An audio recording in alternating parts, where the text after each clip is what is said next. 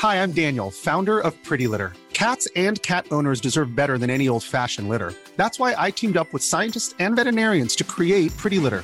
Its innovative crystal formula has superior odor control and weighs up to 80% less than clay litter. Pretty Litter even monitors health by changing colors to help detect early signs of potential illness. It's the world's smartest kitty litter. Go to prettylitter.com and use code ACAST for 20% off your first order and a free cat toy. Terms and conditions apply. See site for details.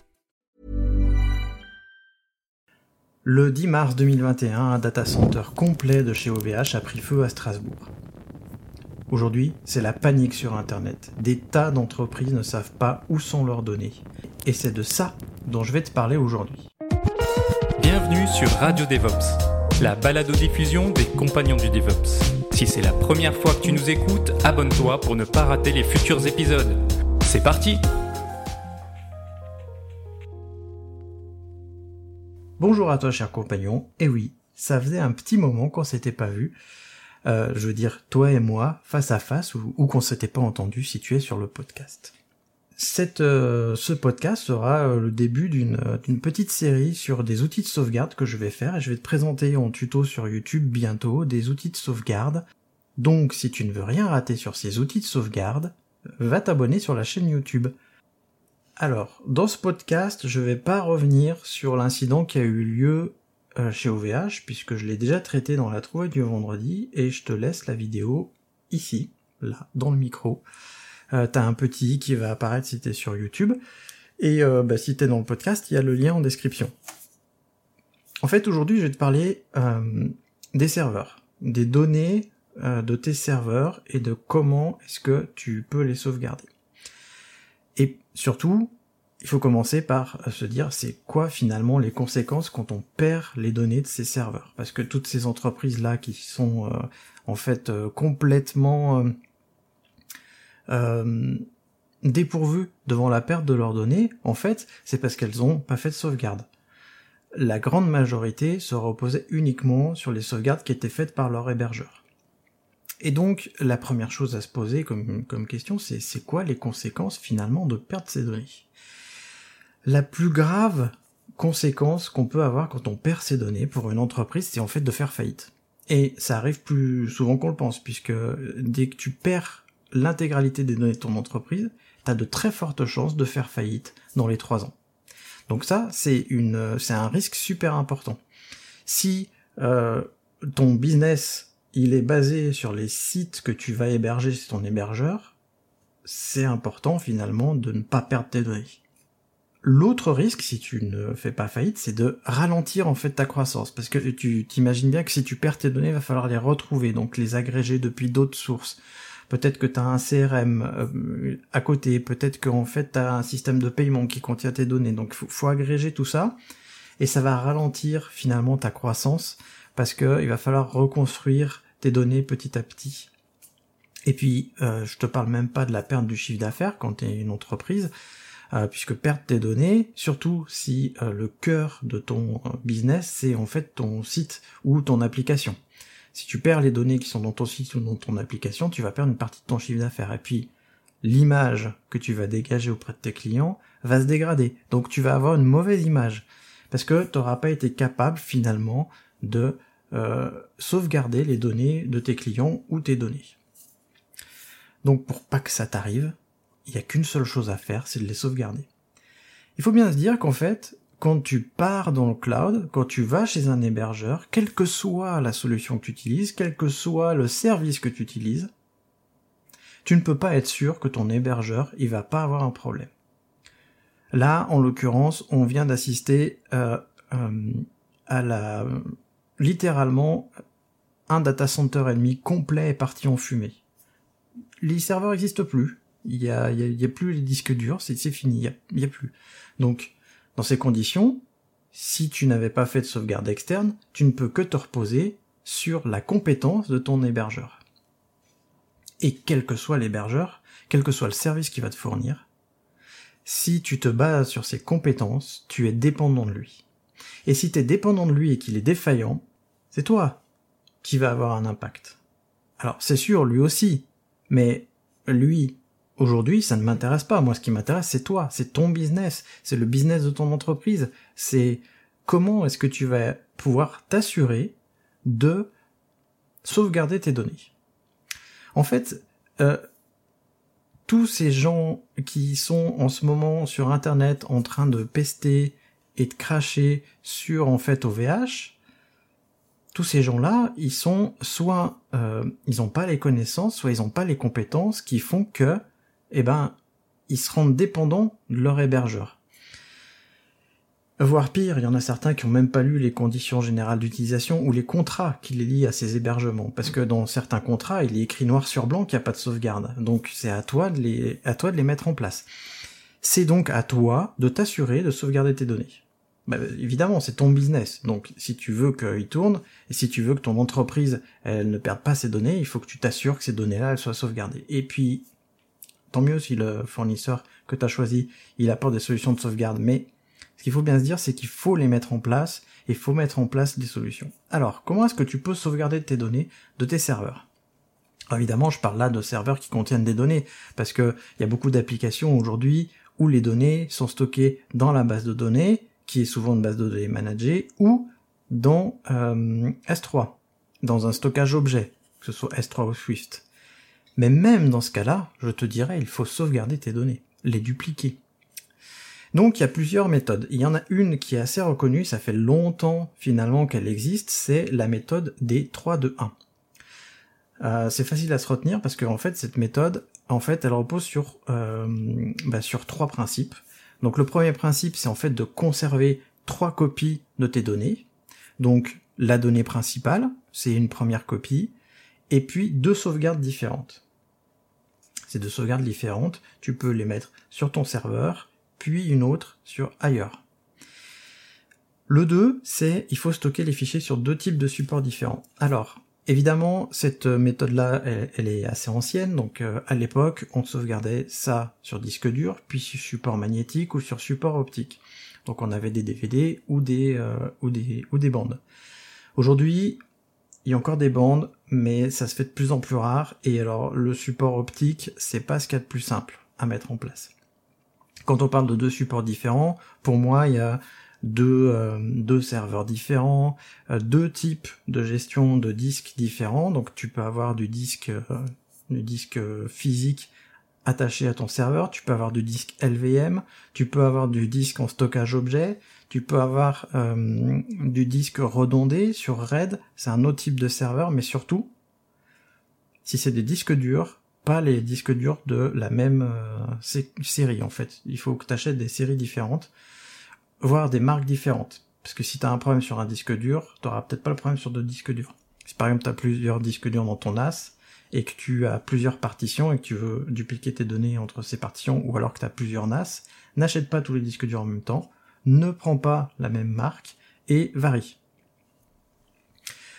Moi ce que j'aime bien faire, c'est euh, un directement, un support directement sur le serveur, et puis un autre support sur... Euh, sur du stockage objet, mais je rentrerai dans le détail après. Et surtout, conserver une copie de sauvegarde en dehors du site. Et ça, c'est le plus important. C'est là où je voudrais vraiment te sensibiliser, c'est que euh, ces personnes-là là, qui, qui, ont perdu leurs données, malheureusement, c'est la faute à pas de chance, c'est qu'elles n'étaient pas compétentes pour euh, savoir ce qui leur manquait, elles n'ont pas été accompagnées, et du coup, elles n'ont pas fait cette sauvegarde hors site.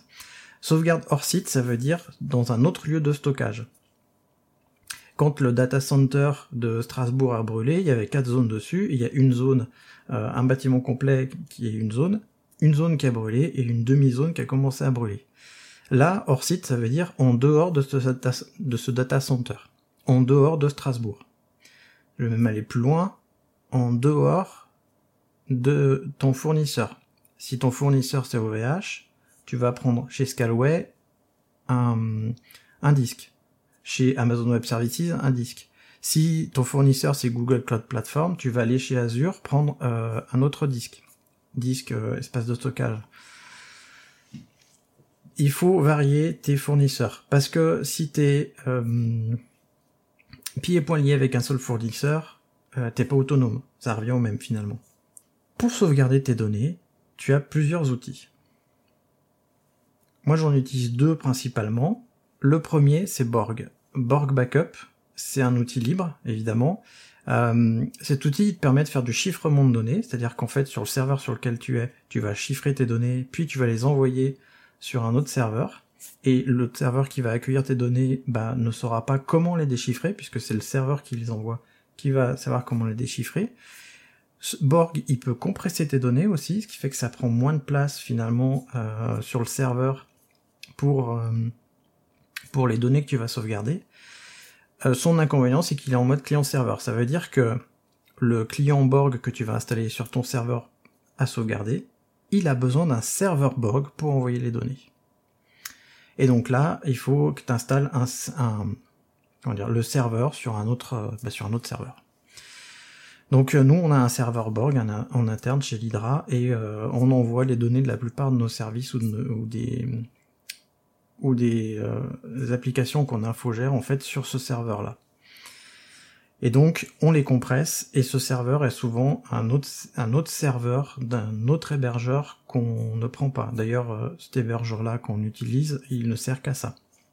On met pas de on met pas d'application chez eux puisque c'est un serveur qui nous fournit du dédié et nous on est plutôt cloud dans le reste euh, cloud ça veut dire infrastructure as a service on utilise plutôt des briques d'infrastructure pour les autres les autres choses le deuxième outil que j'utilise, c'est Restic.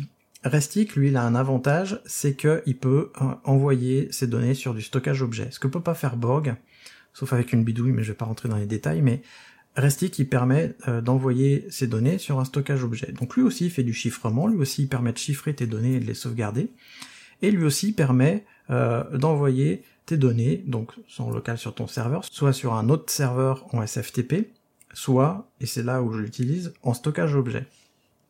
Ça veut dire que souvent, euh, quand je te parle de deux types de supports différents, moi ce que je fais c'est que je sauvegarde les données euh, sur le disque, sur le serveur, sur un autre disque. Ce qui fait qu'en fait sur mon serveur, j'ai un deuxième disque avec une sauvegarde de mes données. Et ce deuxième disque, je vais le dupliquer une fois avec Borg sur un serveur distant et une fois avec Restic sur un stockage objet. Et même, on peut aller plus loin, puisqu'en fait sur les stockages objets, tu peux avoir des gestions d'archivage, des classes d'archivage. Donc si tu es sur, euh, sur Amazon Web Services, tu as très bien, enfin tu as souvent entendu parler de, de glacier. Et en fait, il faut savoir que euh, Scalway ou OVH qui proposent des stockages objets compatibles S3 ont aussi des classes d'archivage différentes. Donc nous c'est ce qu'on fait, on envoie ça sur un S3 et puis on a une classe d'archivage pour les données vraiment très très froides qu'on veut garder à très très long terme.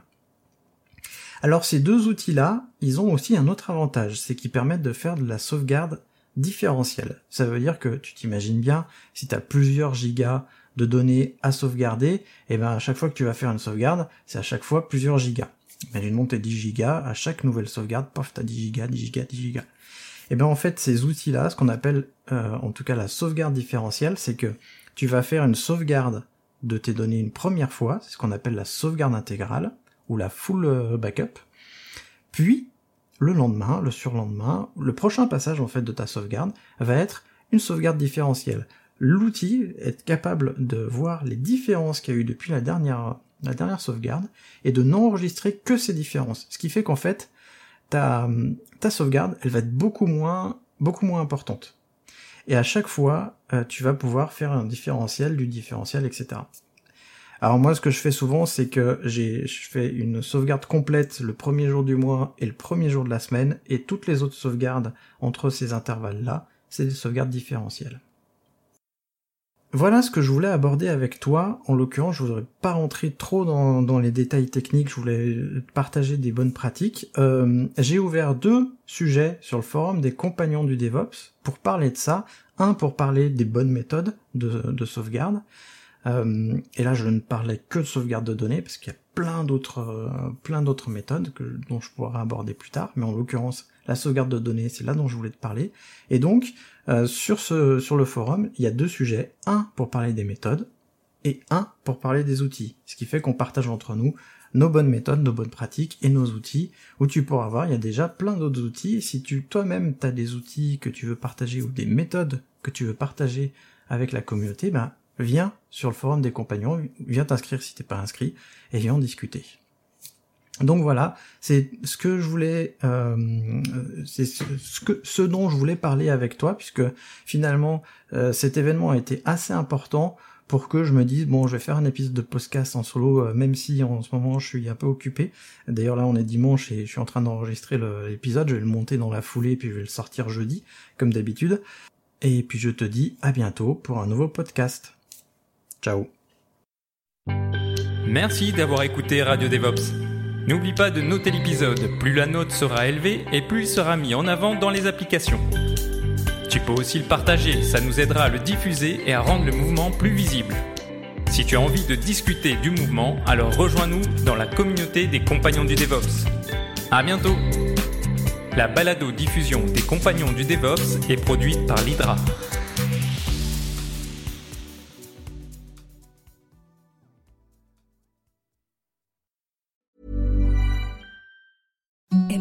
Softest sheets you've ever felt. Now imagine them getting even softer over time. That's what you'll feel with Bowl and Branch's organic cotton sheets. In a recent customer survey, 96% replied that Bowl and Branch sheets get softer with every wash. Start getting your best night's sleep in these sheets that get softer and softer for years to come. Try their sheets with a 30-night guarantee. Plus, get 15% off your first order at bowlandbranch.com. Code BUTTERY. Exclusions apply. See site for details.